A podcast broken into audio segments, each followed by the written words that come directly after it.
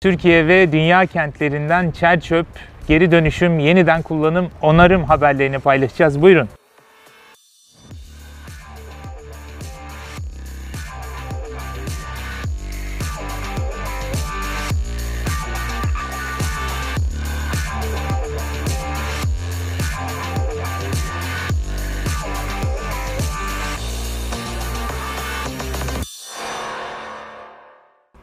Bir kış gecesinde gündüzleri kocaman tenekelerin şehrin çöpünü getirip boşalttıkları bir tepenin üstüne çöp yığınlarından az uzağa fener ışığında 8 kondu kuruldu diye başlar. Latife Tekin'in e, Berci Kristi'nin çöp masalları. Bu hafta Kent Rasathanesi'nde ben Ulaş Bayraktar, sevgili Yahya Kuriş ile beraber bir çöp tepesinin üstünden sesleniyoruz size. Masal anlatmayacağız, başka hikayeler anlatacağız. Çünkü sadece Çiçek Tepesi değildi bir çöp tepesinin yanına kurulan gece kondular, kent kondular. Türkiye kentlerinin çoğunda o şehrin gelişmesi aslında o yaşam alanlarımızı çöplere komşu kıldı. Öyle bir yerdeyiz. Mersin'in eski katı atık toplama alanındayız. Burasının tarihi ve hikayesi çok aslında. Ee, Türkiye'nin ilk kompost gübre fabrikalarından birine ev sahipliği yapmıştı. Kaya Mutlu'nun belediye başkanı olduğu dönemde Fransızlar burada bir kompost gübre fabrikası kuruyorlar. O zaman için ilklerden biri bu. Fakat daha sonra oradaki servis sözleşmesi doğru yapılmadığı için herhalde tesisteki teknik e, aksaklıklar giderilemiyor ve orası bir e, atıl bir şekilde bırakılıyordu. Daha sonrası burası şehrin büyümesiyle tıpkı Berci Kristi'nin masallarında olduğu gibi kentin merkezinde, neredeyse merkezinde yer aldı. Bura artık kentte yaşayanlar için sağlıksız bir yer dönüştüğü için burası kapatıldı ve şu anda yayını yaptığımız bir bir rekreasyon alanı oldu burası. Hemen arkamızda e, otogarı görüyorsunuz. E, otogarın hemen önünde e, işte şeyler devam ediyor, ıslah çalışmaları devam ediyor. Çünkü bir ciddi bir çöp yığını var. Hemen arkamızda Mersin Büyükşehir Belediyesi'nin helikopter pisti var. Onun hikayesini başka bir zaman konuşuruz. Hemen doğu, doğumuzda şehir hastanesi de burada. Dolayısıyla kentin ana gelişme akslarından birinin üzerindeyiz. Bunu anlatmamızın sebebi Türkiye ve dünyadan çok fazla çöp gündemimiz var. Mersin için de öyle. Burası taşındıktan sonraki taşınması da çok büyük bir aslında hikayedir. Çünkü e, burayı ikame edecek bir çöp alanı bulunamadı. Bulunan yer üzerinde mutabakat sağlanamadı. Çok uzun sürmüş bir taşınma sürecinden sonra Tarsus'ta, Tarsus yakınlarındaki organize sanayi bölgesinin genişleme alanında bir yerde toplanıyor. Bu tabii kentin merkezine çok uzak ve işte buradan oraya e, çöp kamyonlarının gitmesi çok ciddi bir sorun yaratıyordu.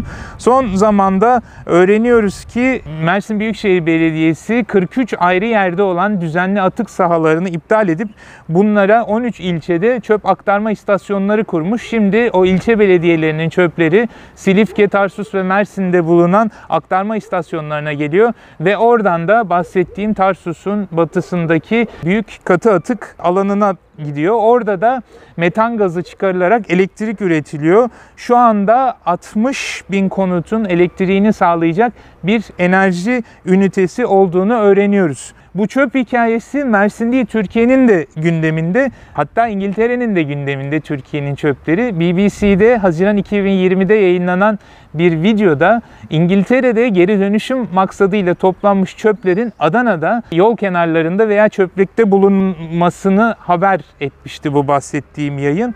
Dolayısıyla orada geri dönüşüm amaçlı olarak toplanan çöpler Türkiye'ye ihraç ediliyor. Burada da geri dönüştürülmekten ziyade farklı biçimlerde doğaya bırakılıyor veya yakılıyor dediğim gibi. Türkiye bu açıdan çok ilginç bir rekora da sahip. Çünkü Greenpeace'in Avrupa İstatistik Ofisi Eurostat'tan derlediği bilgilere göre Avrupa'da plastik çöplerin adresi e, konusunda birinci sıradayız.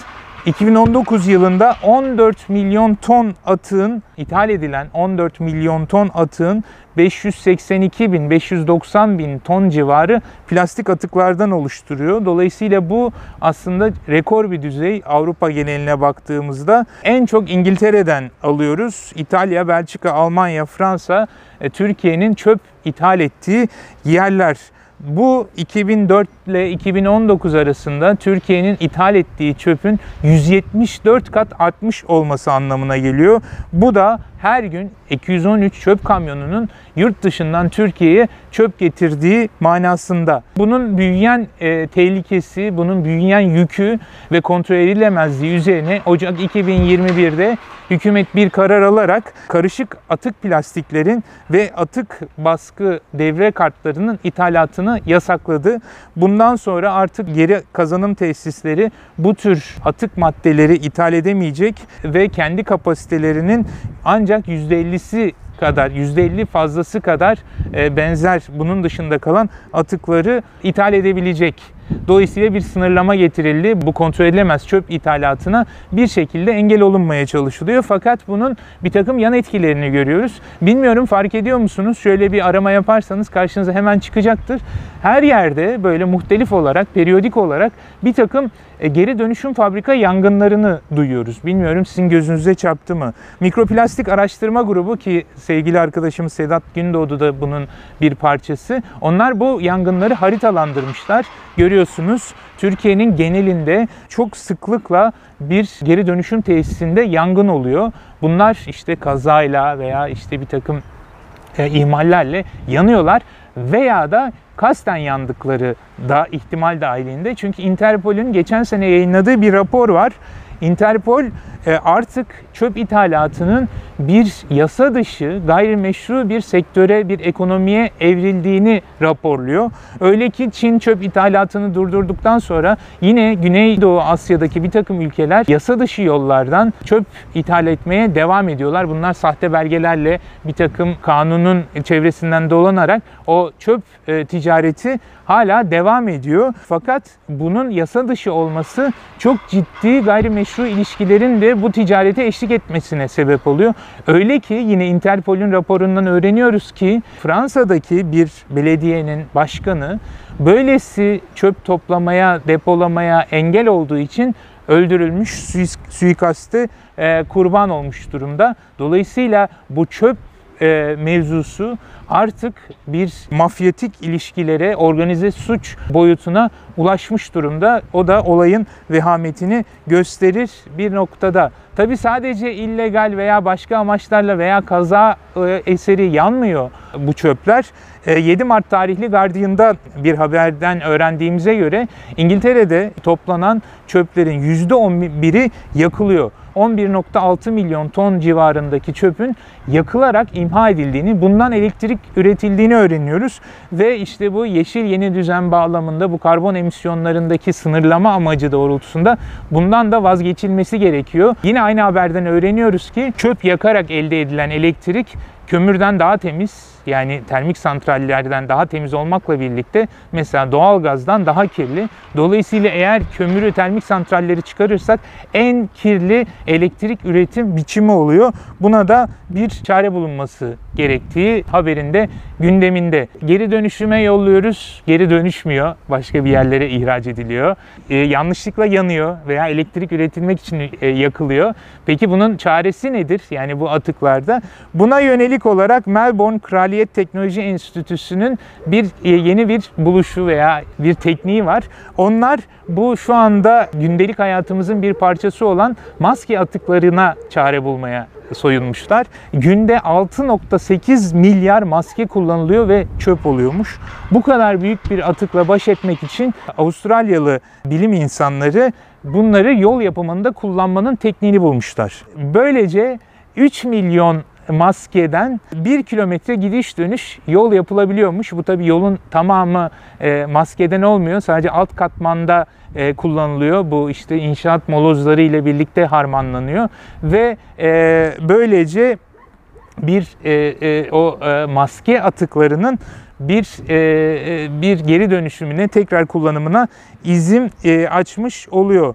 Böylece toplam 93 ton maske atığından kurtulunabileceğini söylüyorlar. Dediğim gibi maskenin yanında işte inşaat molozları da yol yapımında kullanılan diğer bir tekrar kullanım malzemesi. Fakat bu çok uzun sürmeyecek inşallah. Çünkü İtalya'da bir mimari gelişme var. İtalya'nın Bologna kentinde bir Mario Cuccinella mimarlık acentası hani İtalyanca mı af, af buyurun. İtalyan yine 3D baskı firması Wasp'la birlikte yeni tür bir konut e, geliştirmiş. Tekla adı verilen bu konut kil kullanılarak yani tamamen doğal bir malzeme kullanılarak eko sürdürülebilir bir ev yapıyor. Ve bu ev bildiğimiz inşaat teknikleriyle değil 3D yazıcı marifetiyle yapılıyor.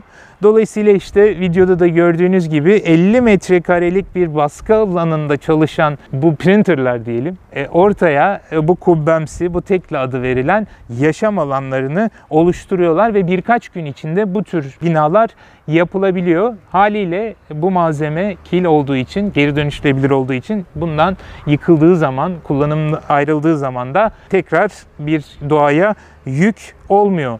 Bu dönüşüm mimarisi sadece kullanılan malzemeden de ibaret değil. Geçen hafta yine 17 Mart'taki Bloomberg Steel Lab'den öğrendiğimize göre dünyanın en prestijli mimarlık ödüllerinden biri sayılan Pritzker e, Architecture Prize Fransız iki mimara verildi. Bu mimarlık ödülünün konumuz açısından önemi bu sıfırdan inşa edilmiş bir yapının mimari projesine veya bu çalışmaya verilmiş bir bir ödül değil. Tam tersine e, bu iki mimar Bordo'daki Büyük Grand Park adı verilen bir toplu konut alanını tekrar dönüştürmüşler. Eskiden beridir bunlar hep Fransa gündemindedir. Biz de duyarız. 1960'lardan itibaren Fransa'nın her yerine yapılan bu büyük toplu konut alanları 90'lar ve 2000'lerden sonra artık bir sorun yuvası olarak görülmeye başladı. Hatta moderniteden postmoderniteye geçişin sembolü böyle bir e, modern toplu konut alanının yıkılması olarak da gösterildiği olur. Dolayısıyla genel olarak Fransa'da bunların yıkılıp yeniden yapılması gündemde. Fakat Anne Lacaton ve Jean-Philippe Vassal bu Bordeaux'daki Grand Park'ı yıkmak yerine bunu daha yaşanabilir, daha insani bir boyuta getirmek üzerine bir proje geliştirmişler ve 2017'de başladıkları bu çalışmayı nihayete erdirmişler. Yaptıkları işte görselde gördüğünüz gibi bu büyük toplu konut alanının ön yüzünü tıraşlayıp yani burayı tamamen soyup oraya bir takım modüler prefabrik e, eklentilerle daha güneşli, daha havadar yaşam alanları yapmayı başarmışlar.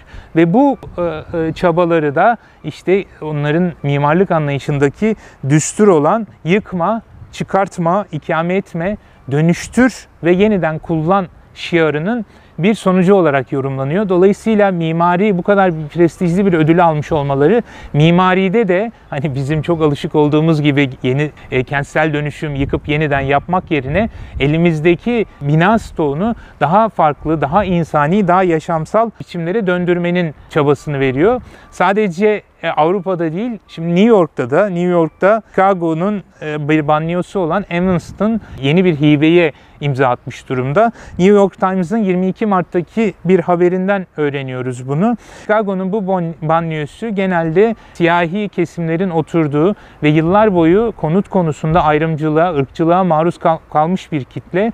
Geçen hafta da bu konut politikalarını konuşurken bundan bahsetmiştik hatırlayacaksınız. Bu yeni hibe 10 milyon dolarlık bir bütçeden bahsediyoruz. Geçmişte yani 1919 ve 1960 yılları arasında böylesi bir konut ayrımcılığına maruz kalmış veya 69'dan sonra konut politikalarından e, dezavantajlı olmuş kesimlerin evlerini onarması ya da e, yeni bir ev sahibi olması için ciddi bir fon imkanı. ilk taksit çıkarılmış 400 bin dolarlık ilk şey kullanıma açılmış ve burada bu finansmanda ilginç bir şekilde bağışlarla ve yeni yasallaşan esrar satışlarının vergisinden finanse edilecekmiş. Dolayısıyla esrarı legalize edip onun vergisini e, o zamana kadar ayrımcılığa uğramış kesimlerin konut hakkını yönlendiriyorlar. Mimari, yapı stoğu, geri dönüşüm işte e, evlerin içi de bundan azade değil. IKEA yeni bir uygulamaya geçmiş. Bu da e, geçen sonbahardan itibaren yani pandemiden dolayı biraz aksamış. Ama IKEA artık daha önce aldığınız, kullandığınız bir takım mobilyaları iade etme şansı tanıyor. O e, durumuna göre yani ne kadar kullanıldığına, yıprandığına göre yarısına kadar bir bedel veriyor ve onları tamir edip daha düşük fiyatta satabiliyor. Siz de eşyalarınızı bu şekilde yenileyebiliyorsunuz ve dahası kendisi kullanılmakta olan IKEA mobilyalarının tamiri içinde bir takım yedek parçalar, aletler sunma hazırlığında olduğunu da öğreniyoruz. Dolayısıyla işte kentin e, mahalleleri dönüşüyor, mimari dönüşüyor, içi dönüşüyor ve kent çok hızlı bir şekilde dönüşüyor. Bunun izini sürmek için İstanbul Büyükşehir Belediyesi'nin çok hoş bir sayfasına rastladım. İstanbul Zaman Makinesi. Görüyorsunuz haritada İstanbul'un farklı yerlerindeki noktalara odaklanarak orada işte 19. yüzyılın sonu 20. yüzyılın başında çekilmiş fotoğrafları coğrafi mekanında kodlanmış bir şekilde görebiliyorsunuz. İşte sizi Beykoz'a, Beykoz'daki e, deri kundura fabrikasına götürüyorum. Eski Sümerbank fabrikasının 1910'lardaki halini, fotoğrafları buradan görebiliyorsunuz.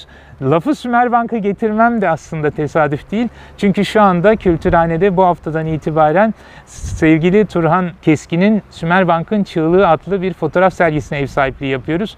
Nazilli'deki o Sümerbank fabrikasının e, tasfiye edildikten sonraki halini ve onun emekçilerinin bu eski çalışma alanlarıyla buluşmasına dair harika fotoğraflar var. Kendisiyle bir söyleşi de yapmıştık. Onun linkini de koyuyorum buraya. Aynı zamanda Kent Rasathanesi'nin yeni bir e, biçimiyle de e, e, yeni bir biçimini de Sümerbank vesilesiyle gündemimize aldık. Kültürhanenin gündeminde Sümerbank varken biz de sevgili Didem Danış'la Tuna Kuyucu ile birlikte e, gerçekleştirdikleri bir araştırmayı tartıştık.